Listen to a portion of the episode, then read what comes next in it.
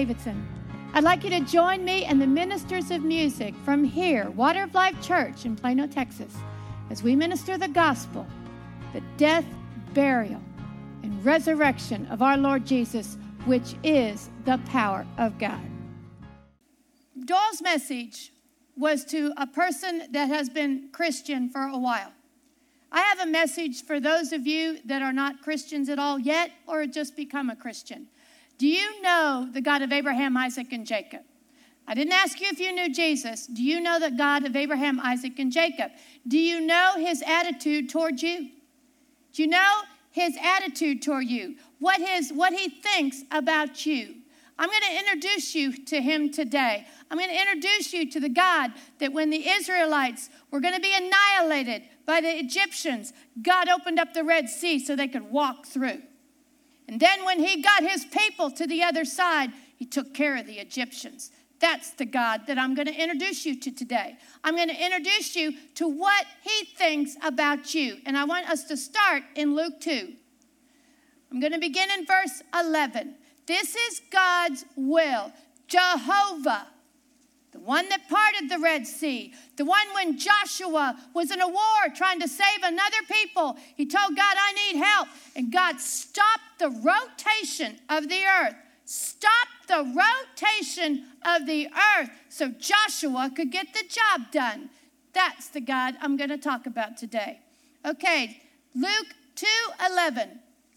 This is, this is an angel speaking, for unto you is born this day in the city of David a Savior, which is Christ the Lord. And this shall be a sign unto you. You shall find the babe wrapped in swaddling clothes, laying in a manger, a baby. And then suddenly there was with that angel a multitude of the heavenly host, a multitude. We're talking big multitude of the heavenly host, praising God and saying, all these angels, all these hosts of heaven are saying, Glory to God in the highest, and on earth peace. Look at these next four words good will toward men. Did you know that was God's attitude towards you? Good will toward men. Good will toward you goodwill towards you. When I was in, um, when I was a young child and going to a denominational church, I found that there was a difference between the God that I used to talk to on top of a doghouse and the God that I heard about in church. We used to kind of laugh about it. We used to think that God was like a, a big man with a big stick. And every time you put up your head, he would play whack a man. He would knock you down. That's not the God that's in this Bible. And that's what we're going to look at. That is not how God views you. Do you believe the Bible? Do you believe that the words of the in this Bible are the words of God? If you do, I will show you what God thinks about you. Right here it says goodwill toward men. Turn with me to Jeremiah 31. I'm going to begin in 31. Behold, the days come, saith the Lord. This is Jehovah speaking. He said, I will make a new covenant with the house of Israel and with the house of Judah, a new one. He said, Not according to the covenant that I made with their fathers, in the day that I took them by the hand to lead them out of the land of Egypt, which my covenant they break. They broke it. It says, The covenant that they break, although I was a husband unto them, saith the Lord. Do you see what God is saying here? I did everything I could for them. I loved them. I was a husband to them. They're the one that broke the covenant. He said, But this shall be the covenant I will make with the house of Israel after those days, saith the Lord. I will put my law in their inward parts, in their belly. I will put my law in their inward parts and write it in their hearts, and I'll be to them a God, I'll be to them a God, and they shall be me my people. That's what God wanted. He wanted to be their God, and He wanted them to be His people. His people. He said, And they shall teach no more every man his neighbor, and every man his brother, saying, Know the Lord, for they shall all know me. Do you see what God's plan was? For everybody to know him, for him to be their God, and for us, for us to be God's people. He said, Know the Lord, for they shall know me from the least of them unto the greatest, saith the Lord. For, for, how's he going to get this done? For I will forgive their iniquity, and I will remember their sin no more. That was God's will. He wants to be your God, and He wants you to be His people. That's what the Word of God says, not what another man says. That's what the Word of God says. Now, turn with me to Acts 2. We're going to see how He accomplished this. I'm going to begin in verse 22 of Acts 2. It says, You men of Israel, this is Peter talking after the Pentecost. After the Holy Spirit was given and they spoke in tongues, they had a whole bunch of people show up and say, What is going on with this people? It must be Super Bowl Sunday. They're all drunk. No.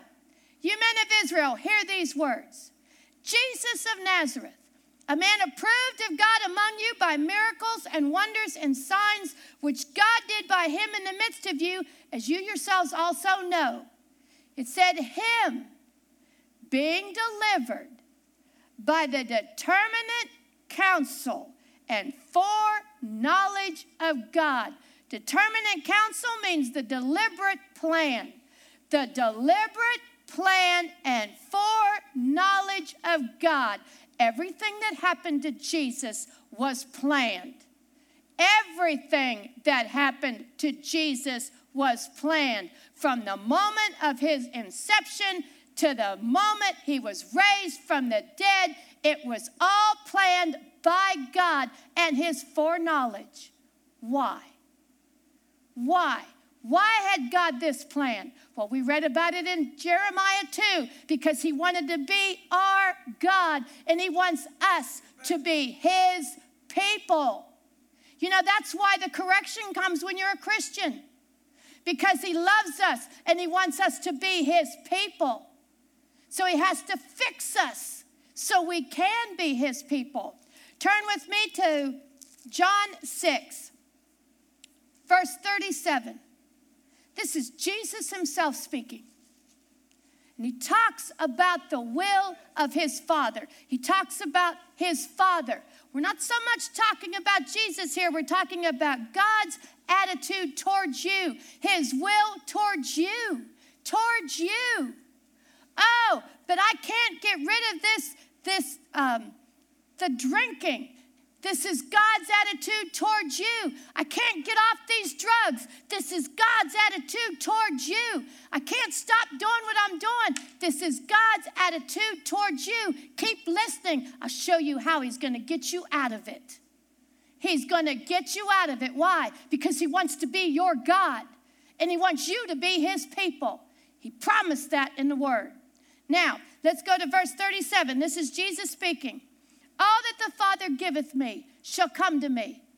And him that cometh to me, look at these next words I will in no wise, no wise cast out. Do you hear that? Jesus himself said, I will in no wise cast you out. I don't care what you're doing, I don't care where you're at. I will in no wise cast you out if you come to Jesus. Amen. Do you hear that promise? Do you hear that promise? Well, you don't know what of a mess I'm in. Jesus will in no wise cast you out. And you know what? He can get you out of that mess you're in. I am a witness. I've watched him do it for me. All right, he said, I will in no wise cast him out. For I came down from heaven not to do my own will, not to do my own will. Do you hear what Jesus is saying here? I came down from heaven not to do my own will, but the will of Him that sent me. Why? Because He wants to be your God and He wants you to be His people. So He sent Jesus. Jesus didn't come on His own, it wasn't Jesus' idea. Jesus says it right here. I came down from heaven not to do my own will, but the will of the Father that sent me. The next verse. And this is the Father's will, which has sent me, that all which he has given me, I should lose nothing. I should lose nothing. Do you hear that? You go to Jesus, he won't lose you. He won't lose you. You hang on to Jesus, he won't lose you. He said, I will lose nothing, but shall raise it up at the last day. And this next verse, and this is the will. This is Jehovah. This is the will of him that sent me. This is God's will. This is God's will that everyone that seeth the Son and believeth on him may have everlasting life. Everlasting life. You know when that life starts? the moment you're born again, not when you get into heaven. That everlasting life starts the moment you're born again. The moment you're born again, your everlasting life starts. Your eternity starts. You're where God will work with you, walk with you, make you victorious. It starts the moment you're born again. Are you born again? We'll get you there. It says, everlasting life, and I will raise him up at the last day. That is a promise. It says, for this is the will of him that sent me. This is the will of God. Why? Because he wants to be your God and he wants you to be his people. He said, This is the will of him that sent me, that everyone seeth the Son and believeth on him may have everlasting life, and I'll raise him up that last day. I'll raise him up. It's a promise. He also said, those that come unto me, I will in no wise cast out. No wise. Why? Because God wants to be your God, and He wants you to be His people. Turn with me to Romans 5. I'm going to begin in verse 6. For when we were yet without strength, in due time, Christ, Jesus, died for the ungodly. For scarcely for a righteous man a one die, yet peradventure for a good man some would even dare to die. But look at this next verse. But God commendeth his love toward us, commendeth, proved it, demonstrated his love toward us, demonstrated it. For while we were yet sinners, while we were at our worst, while we were at our worst, during our worst sins, while we were at our worst, Jesus died for us. He didn't wait until you got your act together because he knows you can't. He died when you were at your worst, and he died for you. It says, much more than, verse 9, being now justified by his blood, the blood he shed on that tree, we shall be saved from wrath through him. And if you read in the other tra- translations, saved from the wrath of God. Saved from the wrath of God. Jesus was came here to save us from the wrath of God. Do you know it is written? It is written that sin, the wages of sin is death. It is written. That's the way it is. He's God. And there are some things that don't change. The wages of sin is death. Wrath is coming. It has been promised in that Bible since Genesis. The wrath of God is coming, worse than we've ever seen it. But you know what this verse says here? God sent Jesus so we doesn't have to have his wrath on us. So that we don't have to have his wrath on us. He doesn't want his wrath on us. That's what he said in Jeremiah. I want to be their God, and I want them to be my people. And I sent Jesus so that my wrath doesn't have to go on them. Is that love or what? Is that love or what? There has to be wrath, but God sent away that that wrath doesn't come on us. And how does he do it? Turn with me to Isaiah 53. Wrath is coming, folks. It's coming. But God made a way. It doesn't have to come on us. It doesn't have to come on us. He doesn't want it to come on us. I've shared this before. God doesn't want His wrath on you. But you don't know what I've done. Yes, He does. Yes, He does. And you know how He knows what you did?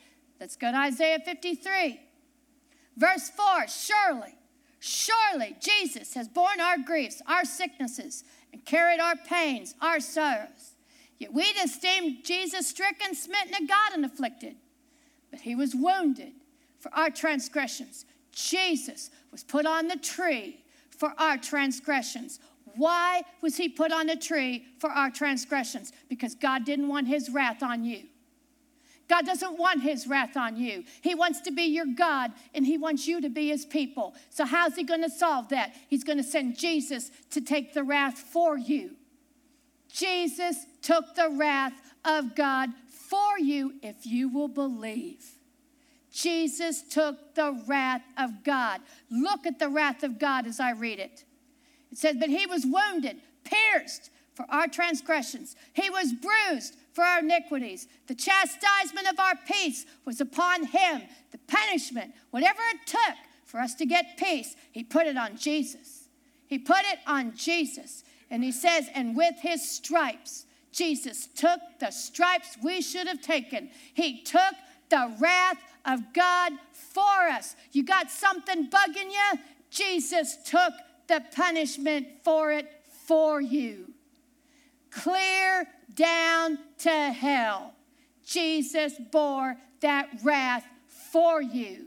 He went to hell for you. Why? Because God wants to be your God and He wants you to be His people and He doesn't want His wrath on you. So, what did He do? He had Jesus come as a man, as a baby, grow, and then when He was ready, when he was ready, the foreknowledge, the determinate plan of the Father and his love towards you, he sent Jesus to the cross. He sent Jesus to the cross for you. For you. And what did Jesus do on the cross? He took your wrath. He took your sin on his own body. He that knew no sin became sin. What have you done? It went on the body of Jesus. It went on the body of Jesus. Why? Because the Father wants to be your God and He wants you to be His people. So He took what you did and He put it on the body of Jesus. You, you drink because you're sad. You're sad because you don't know God loves you. You're sad because you don't know that God wants to be your God and He wants you to be His people. And He took what you did and He put it on the body of Jesus. Instead, instead, Jesus paid for what you've done. He paid for it all the way to the lowest parts of hell. And then what happened? Let's go to verse 10. Yet it pleased the Lord to bruise him. It made God happy that Jesus suffered and burned in hell. Why did it make God happy? Because he wants to be your God and he wants you to be his people. Somebody was going to have to pay. Somebody was going to have to pay. Somebody was going to have to take the wrath of God. And you know what? Jesus did it for you. He did it for you. And it says, And it pleased the Lord to bruise him. He has put him to grief, made him sick. Well, now shall make the soul of Jesus an offering for sin. He that became sin, he that knew no sin became sin. It says, He shall see his seed, he shall prolong his days, and the pleasure of the Lord shall prosper in his hand.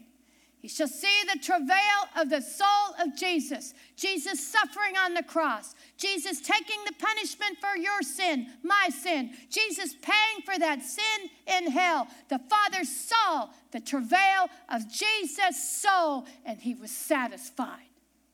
He was satisfied. He said, It's enough. It's enough. This is what had to happen so I could be their God and they could be my people. Have you ever thought about that? You're the people of God when you believe what Jesus did. You're His people.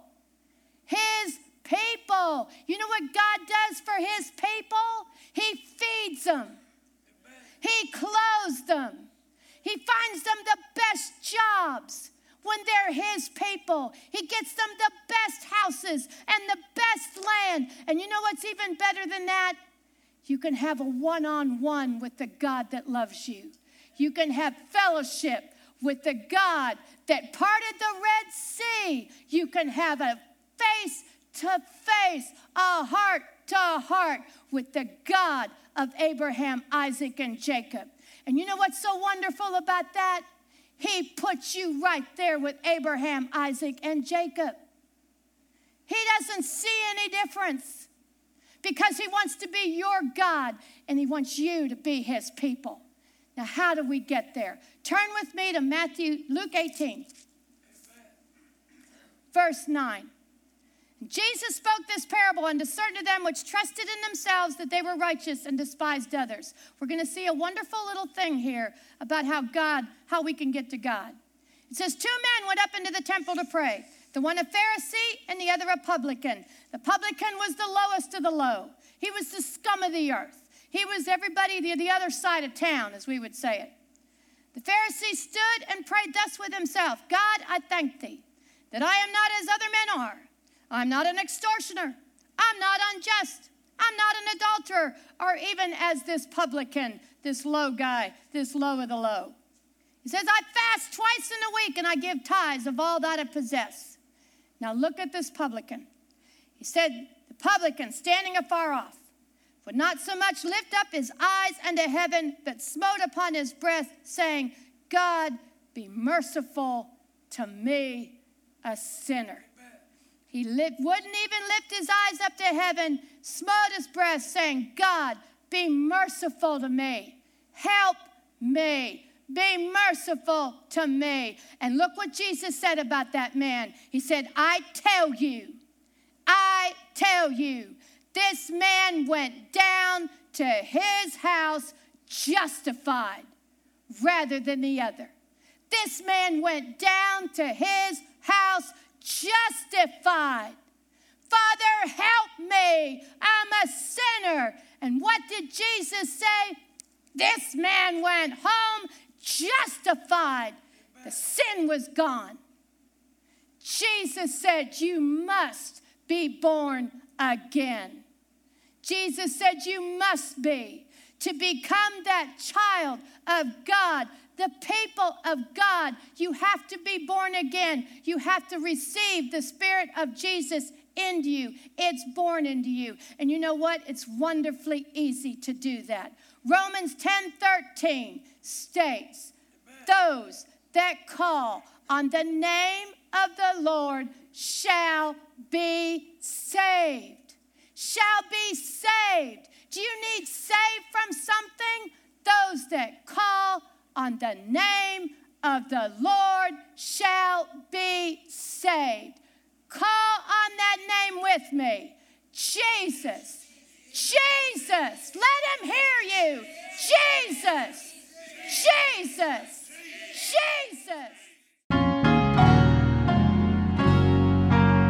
Thank you for joining Kathie Davidson and the Ministers of Music from Water of Life Church.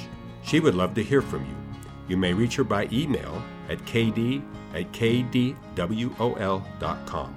Or you may write her at Kathie Davidson, care of Water of Life Church, Post Office Box 861 327, Plano, Texas 75086.